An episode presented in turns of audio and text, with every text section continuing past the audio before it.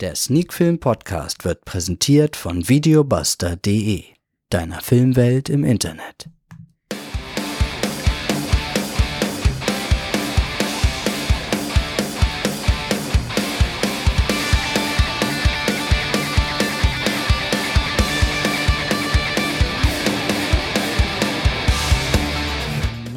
War Pause, jetzt ist er zurück, der Sneak-Film-Podcast Sneak Film To Go mit Folge 210.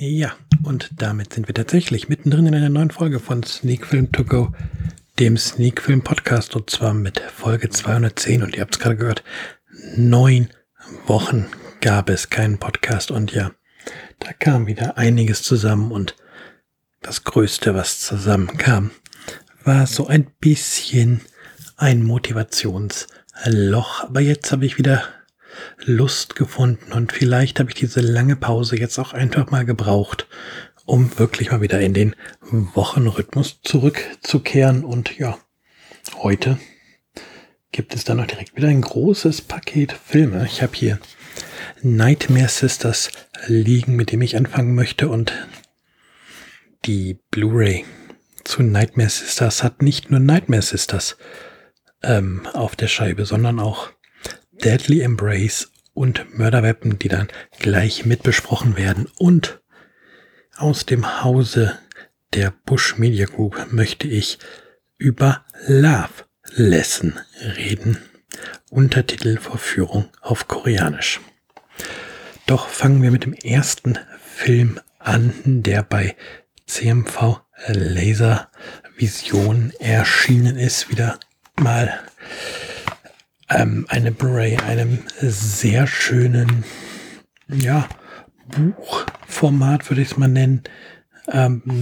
Auch wieder mit einem eingelegten, da eingehefteten Booklet mit vielen Hintergrundinformationen zum Film. Und ja, ich möchte über Nightmare Sisters reden. Und zwar ist dies ein Film, ich weiß gerade gar nicht genau aus welchem Jahr, aber das weiß ich in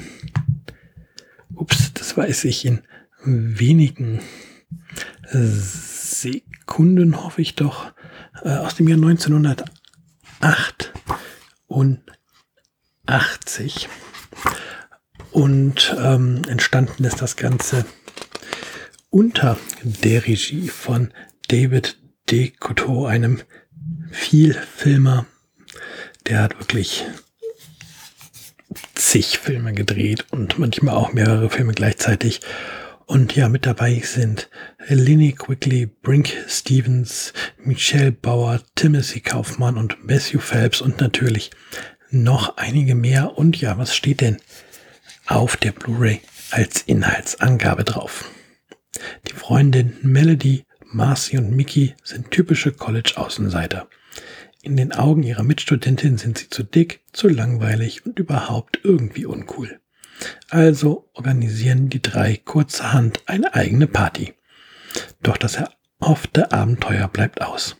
Die eingeladenen Jungs verstehen ebenso wenig vom Feiern wie sie selbst. Um die männliche Gesellschaft dennoch bei Laune zu halten, veranstalten sie eine Seance. Unversehens ergreifen Dämonen Besitz von den Mauerblümchen und verwandeln sie in verführerische Gespielin. Die braven Jungs verstehen den Ernst der Lage sofort und suchen nach einem Weg, den Spuk zu beenden. Doch ihre hitzigen Freunde aus dem nahegelegenen Verbindungshaus haben ganz andere Pläne. Ja, der Film kann unterhalten. Das Problem ist, ich weiß gar nicht, warum mich der Film so gut unterhalten hat, denn ehrlicherweise, schauspielerisch ist da relativ wenig bei Nightmare Sisters und auch storytechnisch ist da relativ wenig bei Nightmare Sisters, aber vielleicht ist es genau das, dass dieser Film nicht wirklich ein Trash-Film sein möchte, aber halt einen unverkennbaren B-Movie-Look hat und ja, diesen Direct-to-Video-Look hat, den es in den 80ern ganz oft gab. Und ja, vielleicht ist es genau diese Mischung aus einem naiven Drehbuch, skurrilen Szenen und ja auch einigen handgemachten Effekten, die einfach dafür sorgen, dass ich diesen Film mag und irgendwie genießen konnte. Ja, es ist tatsächlich wieder so gefühlt in dieser Filme, die in 3 Tagen, 4 Tagen runtergedreht wurden, und als ich dann ins Booklet geschaut habe, wurde ich halt auch genau damit bestätigt, mit dieser Vermutung. 4 Tage hat David Decoteau an Nightmare Sisters gedreht, und ja, das merkt man halt auch. Da war keine Zeit irgendwie für einen zweiten Take so gefühlt, und alles musste dann halt so bleiben, wie es war. Und ja, wie gesagt, für mich ist das so ein ganz, ganz besonderer Charme, der da auch von diesem Film dadurch ausgeht. Und ja, wo ich jetzt schon ein paar Mal auf diese Art von Filmen gestoßen bin und wo ich mir persönlich sagen muss, wow, wäre ich 10 Jahre älter noch, wären gerade so Mitte die 80er, diese Direct-to-Video-Zeit, glaube ich, ein Fest gewesen für mich als Filmfan. Und ich bin da froh, dass ich heutzutage solche Filme auf Blu-ray dann entdecken kann, dass solche Filme nicht verloren sind. Und ja, man sich als aufgeschlossener Filmfan auch dann heute noch erleben und genießen kann. Wie gesagt, bei Nightmare Sisters jetzt von einem guten Film zu reden, wenn man die Maßstäbe ansetzt, was Kameraführung, Dialog, Regie, Schauspielkunst und so angeht. Nein, auf keinen Fall. Ist es ein Film, der unterhält? Ja, und deswegen gibt es dann von mir auch 6 von 10 Punkten für Nightmare Sisters. Ja, die anderen beiden Filme auf dieser Blu-ray sind ebenfalls von David Decoteau und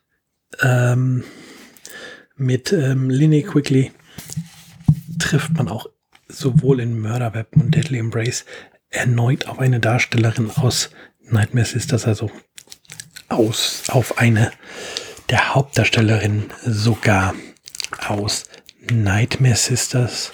Und ja, so ein bisschen gilt ja Linnea Quigley auch als Scream Queen der 80er und frühen 90er Jahre.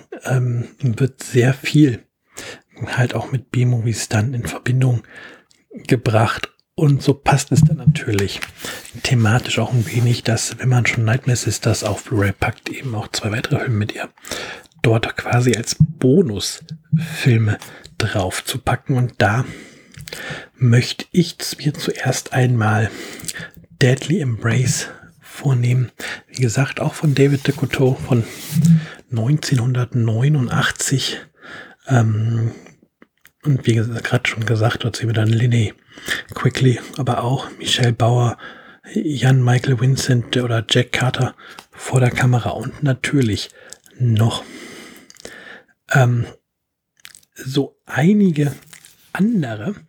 Und ja, hier geht es darum, dass eine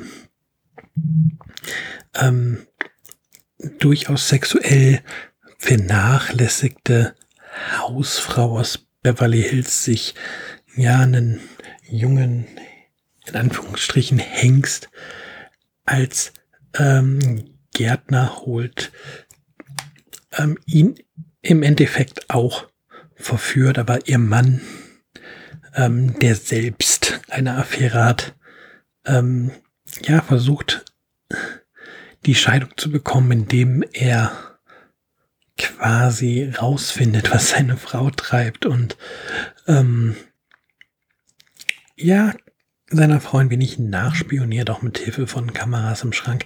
Und ja, so entspinnt sich so ein wenig ein Drama. Aber natürlich hier wieder inszeniert, total B-Movie-Spannungskurve,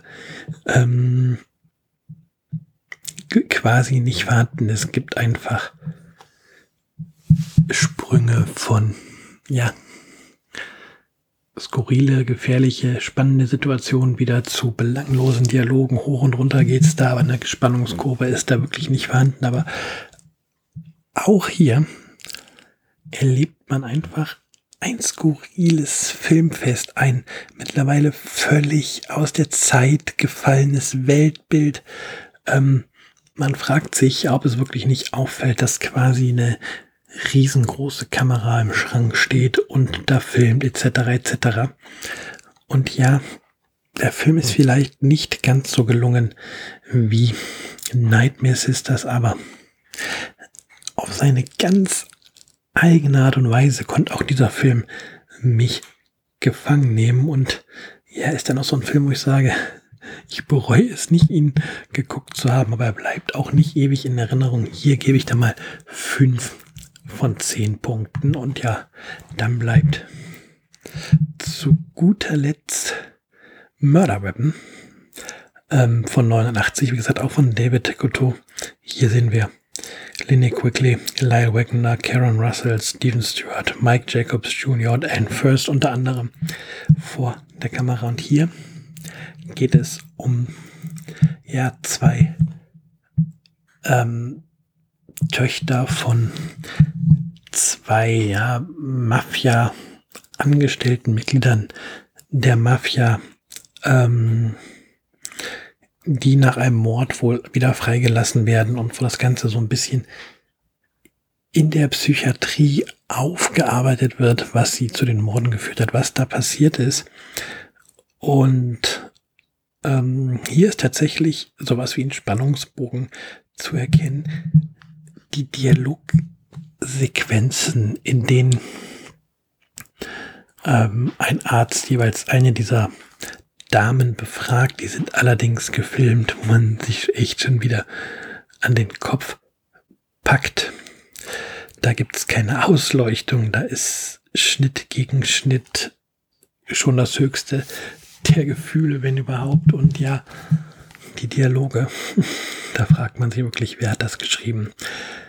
Aber die Morde, die ja noch im Laufe des Films passieren, wissen hier zu unterhalten, zeichnen den Film ein wenig aus, sodass auch hier so ein wenig, eine eigenartige Faszination von dem Film ausgeht, dass man einfach wissen möchte, was am Ende passiert. Und so würde ich sagen, Murder Weapon ist ähnlich stark wie Nightmare Sisters. Der hätte auch ruhig als eigenes Release bei CMV erscheinen können, nicht nur als Bonusfilm hier auf dieser Blu-ray. Definitiv ein durchaus solider Film, der dann von mir auch 6 von 10 Punkten bekommt.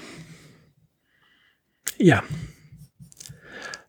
so viel also zu dieser durchaus unterhaltsamen Blu-ray-Edition von Nightmare Sisters, die wie gesagt nicht nur einen, sondern gleich 3 Filme ins Heimkino bringt. Und dann habe ich natürlich jetzt dummerweise die Laufzeiten nicht genannt. Tut mir leid, also Nightmare Sisters läuft 82 Minuten, Deadly Embrace läuft circa 84 Minuten und Murder Weapon circa 81 Minuten, nur um das der Vollständigkeit halber nachzureichen. Aber dann wollte ich eigentlich gerade sagen, ich wechsle zum Film von der Bush Media Group. Ich wechsle mal zu Love Lesson, einem koreanischen Film, mit dem wir es jetzt zu tun haben. Da habe ich jetzt natürlich auch mich mal wieder schlecht vorbereitet. Und, oder was heißt mal wieder, mich in diesem Fall mal schlecht vorbereitet. Und natürlich jetzt nicht aufgeschrieben, wer mit dabei ist. Aber wir haben ja die wunderbare Filmdatenbank Letterboxd, die verrät uns, dass dies ein Film von Ko Kyung A ist und dass wir vor der Kamera unter anderem Kim Sun-young, Bion Yon-Suk und Heo Jung-Min sehen. Das Ganze läuft 80 Minuten. Und ja, inhaltlich habe ich hier die DVD und da steht Folgendes. Die hübsche Songwriterin Hee So hat zahlreiche Hits komponiert. Aber seit längerer Zeit wird sie von einer kreativen Blockade geplagt. Liegt es vielleicht daran, dass sie sich einsam fühlt? Eines Abends begegnet sie im Fahrstuhl ihrem 19-jährigen Nachbarn Seong-ho. Als sie die heimlichen Blicke des schüchternen Studenten spürt, lässt sie sich auf einen Flirt ein und verführt ihn. Mit dem Höhenflug der Libido erhält auch ihre Kreativität frische Impulse und sie beginnt die Arbeit an einem neuen Song. Kaum ist die heiße Affäre allerdings so richtig auf Touren gekommen, taucht plötzlich Hesos alter Mentor und Ex-Partner auf, der eine zweite Chance bei ihr sucht. Ja, klingt erst einmal nach einer richtig spannend prickelnden Dreiecksbeziehung.